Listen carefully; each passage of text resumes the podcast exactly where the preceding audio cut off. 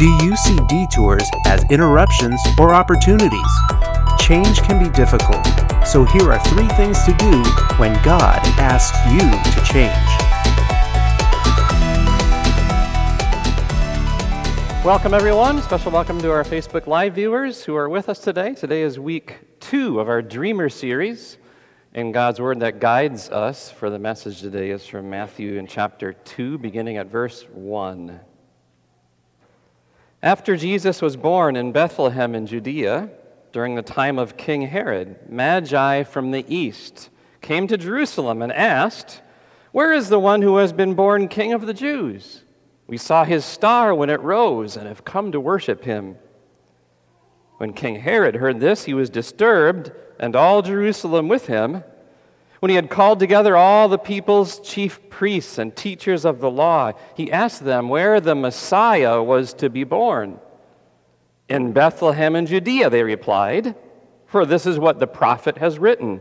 But you, Bethlehem, in the land of Judah, are by no means least among the rulers of Judah, for out of you will come a ruler who will shepherd my people Israel." Then Herod called the Magi secretly and found out from them the exact time the star had appeared. He sent them to Bethlehem and said, "Go and search carefully for the child. As soon as you find him, report to me so that I too may go and worship him." After they had heard the king, they went on their way, and the star they had seen when it rose went ahead of them until it stopped over the place where the child was. When they saw the star, they were overjoyed. On coming to the house, they saw the child with his mother Mary, and they bowed down and worshipped him. Then they opened their treasures and presented him with gifts of gold, frankincense, and myrrh. And having been warned in a dream not to go back to Herod, they returned to their country by another route.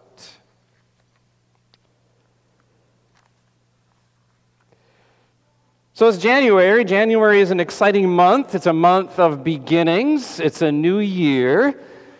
Did you know that the month of January is named after the mythological Roman god Janus?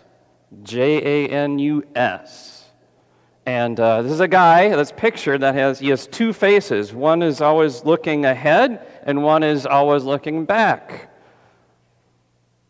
That's kind of what January is. That's why you name it that way. It's a month of transitions. We're taking the taking the past and we're looking into the future. We're remembering, but we're also looking ahead. And so it's a month of changes, of transitions. We make New Year resolutions. We say we're going to go on a new diet. We we want to spend more time with our family. But I tell you what, there's a reason that uh, eighty percent of people fail in their New Year's resolutions by February. It's because a lot of us resist change. Well, I take that back. All of us resist change. At some point or another, we, we don't want the uncomfortable, we don't want the unfamiliar, we don't want the new. For us, the status quo is easier. Coasting is a lot easier than riding a bike uphill and sweating and working and your muscles hurt. It's just like, uh, let's just coast and make it easier. So for us, the status quo can be powerfully addictive. Let's just live in the past. And you know who's really good at living in the past and the status quo being addictive? Church people. I'm going to get to that more later. Now, what I want to do today is talk about the wise men, because the wise men were very knowledgeable, uh, very wise, as we, we call them that, and yet when God came to them, as he directed them, not just by the star, but by this dream that they had at the end of the story, that's the focus for today. So the wise men at the very end of that story dreamed this dream where God wanted them to, to go a different direction. And so here you have the wise men and their story and their journey, and we join it today as we follow God with faith and with courage, and as God directs us, but also gives us a different direction that isn't always ours. And like the wise men, we're going to seek God, we're going to be drawn by God, His way, And God's going to ask us to make changes and even wants to change us. And like the wise men, we're going to say, okay, let's do it. First point I want to make to you about change is this. We have to remember this when we talk about change and transitions and, and different things in life. There are things right now in your life that are the status quo, that are the familiar and comfortable, okay? But anything that's familiar and comfortable to us was at one time unfamiliar and uncomfortable, was at one time new. So my boots that fit just right and they're really comfortable were at one point new and uncomfortable. My favorite musician was at one point new to me. I hadn't heard any of their songs, and I had to take a chance and listen to some songs and then realize, oh, I like this musician. See, your favorite movie, at some point you went and it was fresh and you hadn't seen it yet, and you had to take a risk that you're going to go to this movie and, and or watch this movie and maybe you like it. And now you like it, and now you quote it all the time. See, things that were are familiar to us now were at one time new. We've all experienced new and survived. You know, one thing that's new for us also, you may not realize this, is our calendar. Kids, I have a question for you. If you're uh, preschool, elementary school, I have a question. Here's the question. True or false? The first month of our year is March. True or false? False. The first month of our year is January. But guess what? That's a change. That's the new calendar. The original calendar, the Julian calendar, the calendar that existed when the wise men were making their journey, the first month of the year was March. So for us, September, October, November, December, right? Our September is the ninth month, October, November, December. December is month number twelve. The original calendar, September was month number seven. That's why it's called September, from the Latin septem, which means October, from octo, eight. November, from novem, which means nine. And decem, decem in the Latin means ten. So the original Julian calendar was was not what we have. It actually changed in about one fifty-three B C, and then in, it wasn't officially incorporated into worldwide use until fifteen eighty-two, when Pope Gregory officialized the new calendar, which is January, is the first month of the year, and that became known not as the Julian calendar, but as the Gregorian calendar, and that's what we follow today. It's not, it, it it's new, it's changed, right? Now, you didn't even, you maybe, I didn't know that, you maybe didn't even know that, so you're living your life in the midst of something new, and so if you have a, th- a problem with new things, with change, you better not have a problem with it, because you're living with it. You're wearing your boots that used to be new. You're wearing, you're going, you have a favorite movie. All of it used to be new to us and is not anymore. So I thought of this. Maybe, maybe we are like that mythological, mythological god Janus. Maybe we do have two faces. One of them loves change, and the other face doesn't like change. Right? So One, one, sometimes we don't like change, sometimes we do. Don't bring that new technology into church. But I sure love the flat screen T V in my house and my new Ring doorbell that was installed.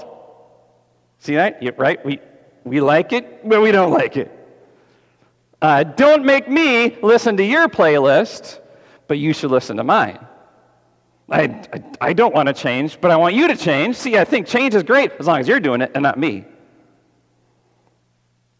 Yeah, and then there's praying to God, God, give me a new job, but don't, don't ask me to get a new attitude or develop some new skills.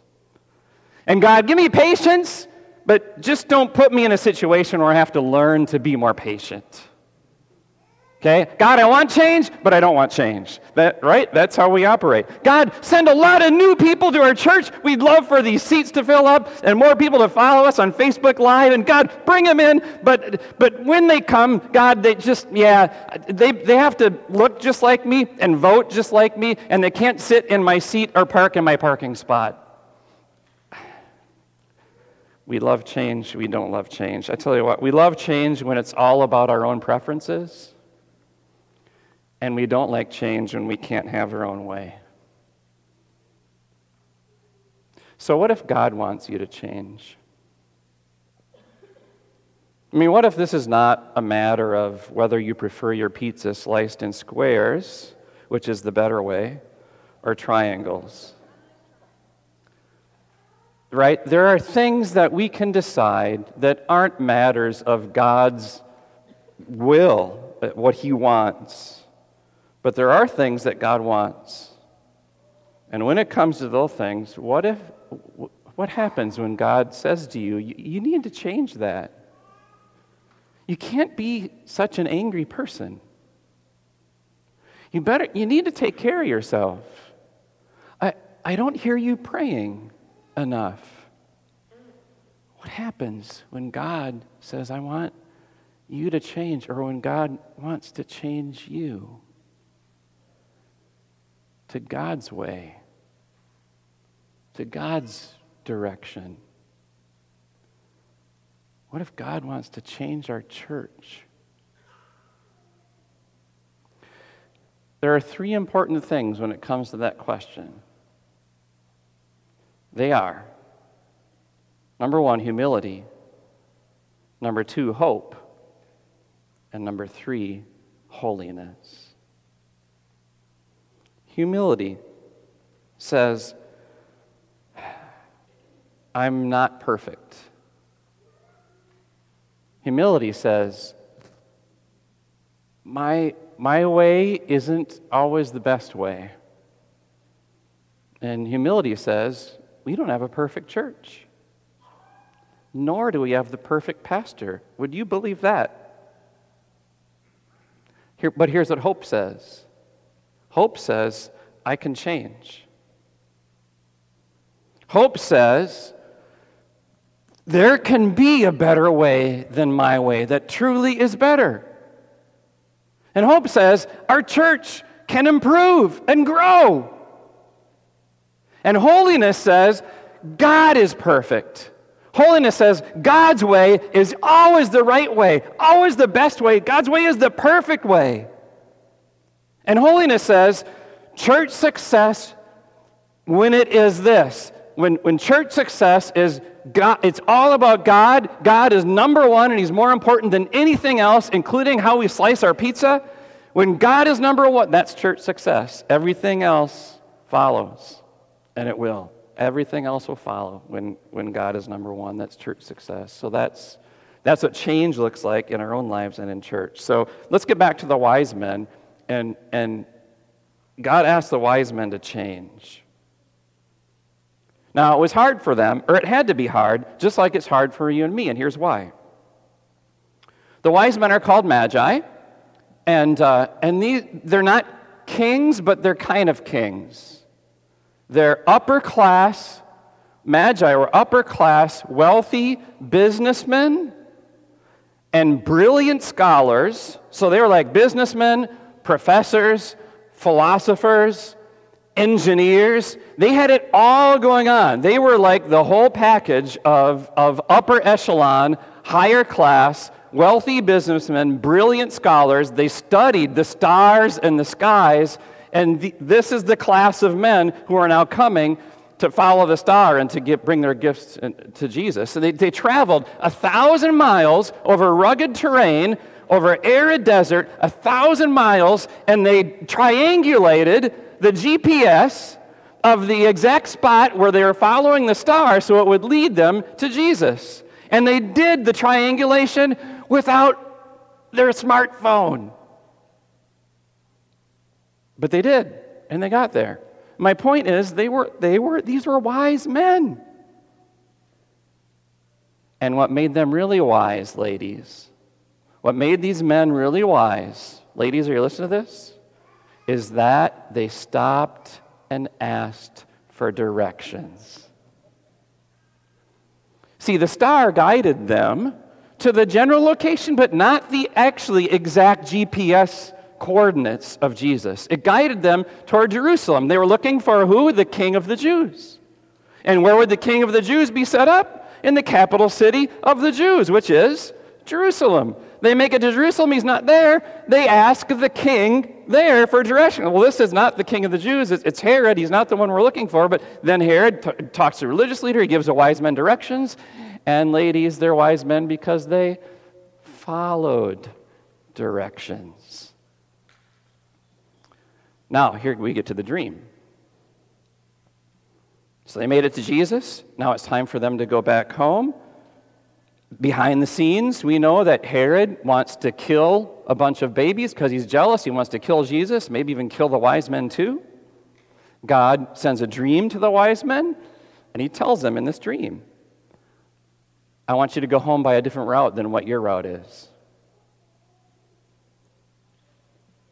Those wise men, all they were wise. They were brilliant scholars. They triangulated the G P S. They know the way. They know the best way.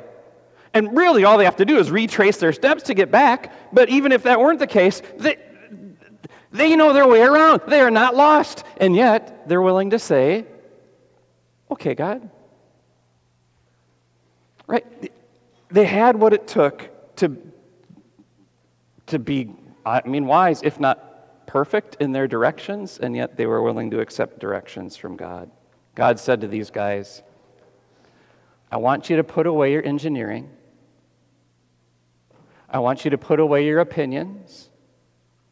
I want you to put away your brilliance, your scholarliness, your ability to make a map, you, the fact that you know your way around, your survival skills to survive over a thousand miles through desert and mountains. I want you to put that all away, and I want you to change.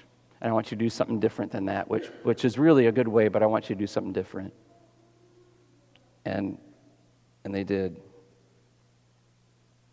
They changed. They bowed down. They submitted. So why should you change? I don't know if I have any of the capacities that the wise men had.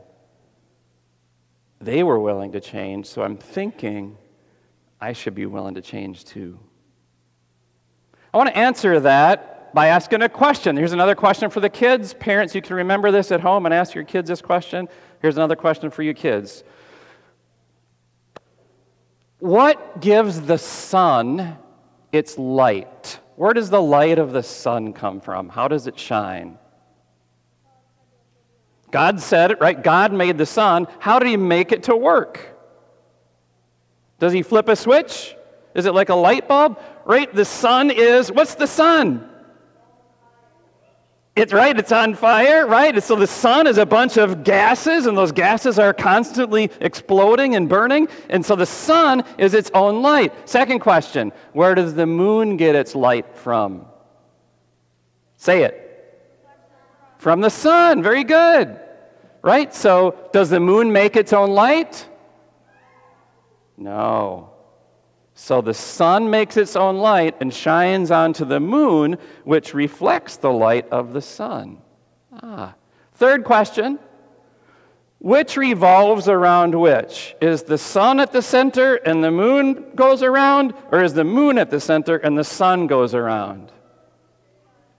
The sun is at the center. It looks like the sun moves, but it, but we're moving, and right? The sun is at the center. Fourth question, kids, staying with me. Stay with me. Fourth question. Which one is like God and which one is like us? Hmm. Yeah, why is God the sun? Right? He has his own light, and we're like the moon. Right? We reflect his light, and we move around him. Kids, moms and dads, give a hand to the kids. They did a great job there, and uh, they can teach us a lesson. Right? Who are we? I, I'm not the sun. I'm the moon. And so what were the wise men following? They were following. The sun is really not a planet. It's a, it's a star. And what were the wise men following? They were following a star, a really special star. But I tell you what, they, that star that they were following wasn't really the ultimate star that they bowed down to, was it? That star in the sky that they were studying, that, that wasn't the big deal. That was leading them to the big deal, to the ultimate sun, the ultimate light, the ultimate star, the ultimate celebrity, Jesus. So why were they willing to change? Not for a star, but for the star. Why were they willing to change? Why? Because they trusted that this star, this brilliant light, had was changing their lives, was chasing away their sin, was, was chasing away the darkness of their gloom and their guilt, and that he had something for them that was drawing them near, and they bowed down to it. And when they bowed, they bowed down to Jesus.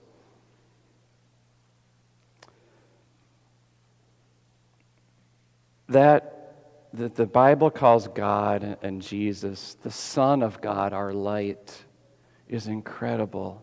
His light never stops shining on you. His light brightens your day, brightens your soul. His light chases away all of your sins, all of your despair and darkness, and it's gone. I want to read you a Bible verse that talks about that in uh, in the book of Isaiah. And uh, listen to these Bible verses. They're about they're about change and about where that comes from and why and our motivation for that change. Here's what they say. Arise, shine, for your light has come, and the glory of the Lord rises upon you. The Lord rises upon you, and his glory appears over you. You will look and be radiant. Your heart will throb and swell with joy. You won't be able to contain it, it's saying. The Lord will be your everlasting light. Hmm. It's saying God in his Son Jesus never stops shining on you. On your good days and on your bad days, when you behave and when you don't behave, God is your everlasting light.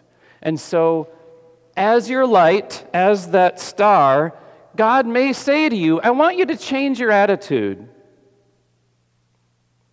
I want you to take a different direction here. I want you to improve. I want you as a church to be, get more in tune with my mission and my purpose. And when he says that, he's still our star.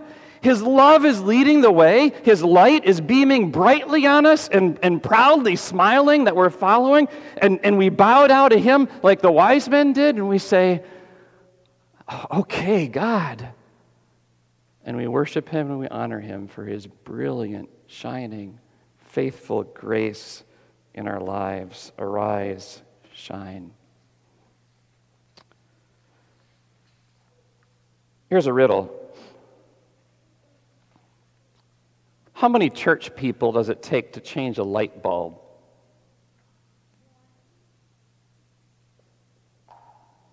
Zero. Church people don't change.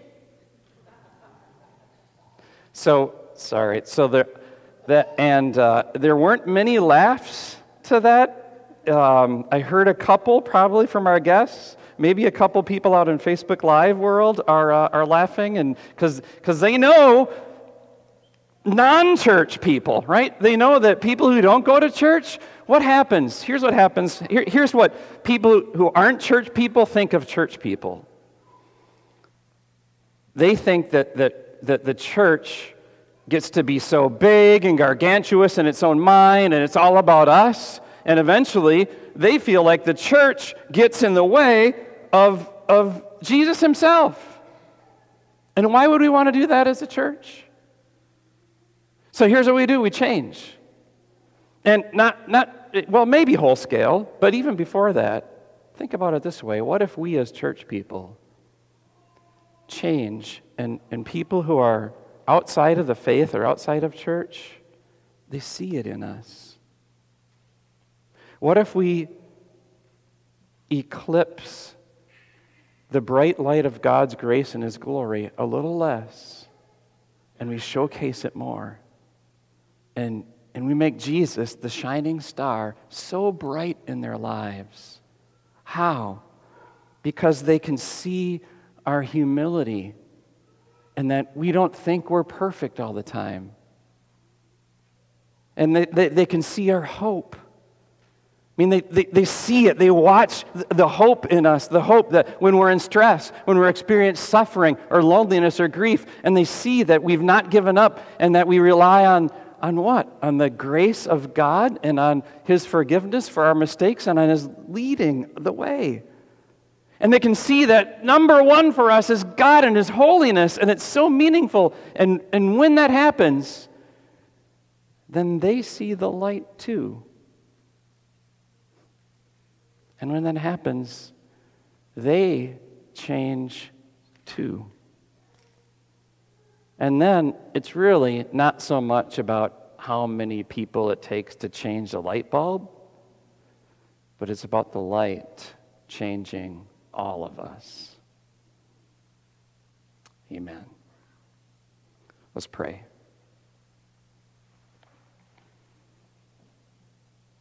O light of the world, Jesus, you guided the wise men to you using a star of, of this galaxy, this, this planet. You guided them to you and you led the way. And when they found you, they realized that they were being drawn and then that they were seeking and searching, not for the star in the sky, but for you, the star in their hearts. We pray, Jesus, that as You and the Heavenly Father asked these wise men through the Holy Spirit to take a different direction, that, that when we realize the need from you to take a different direction in our lives, that we are able to seek it and search for it too, just like the wise men did, and that we are able to find in that, find you, and draw closer to you, and, and give you the, the newness, the change, the, the transitions in our lives, and trust that as you take them, You'll bring us closer to you and to your glory. May it be for your glory and for the good of many others. We pray in your name, Jesus. Amen.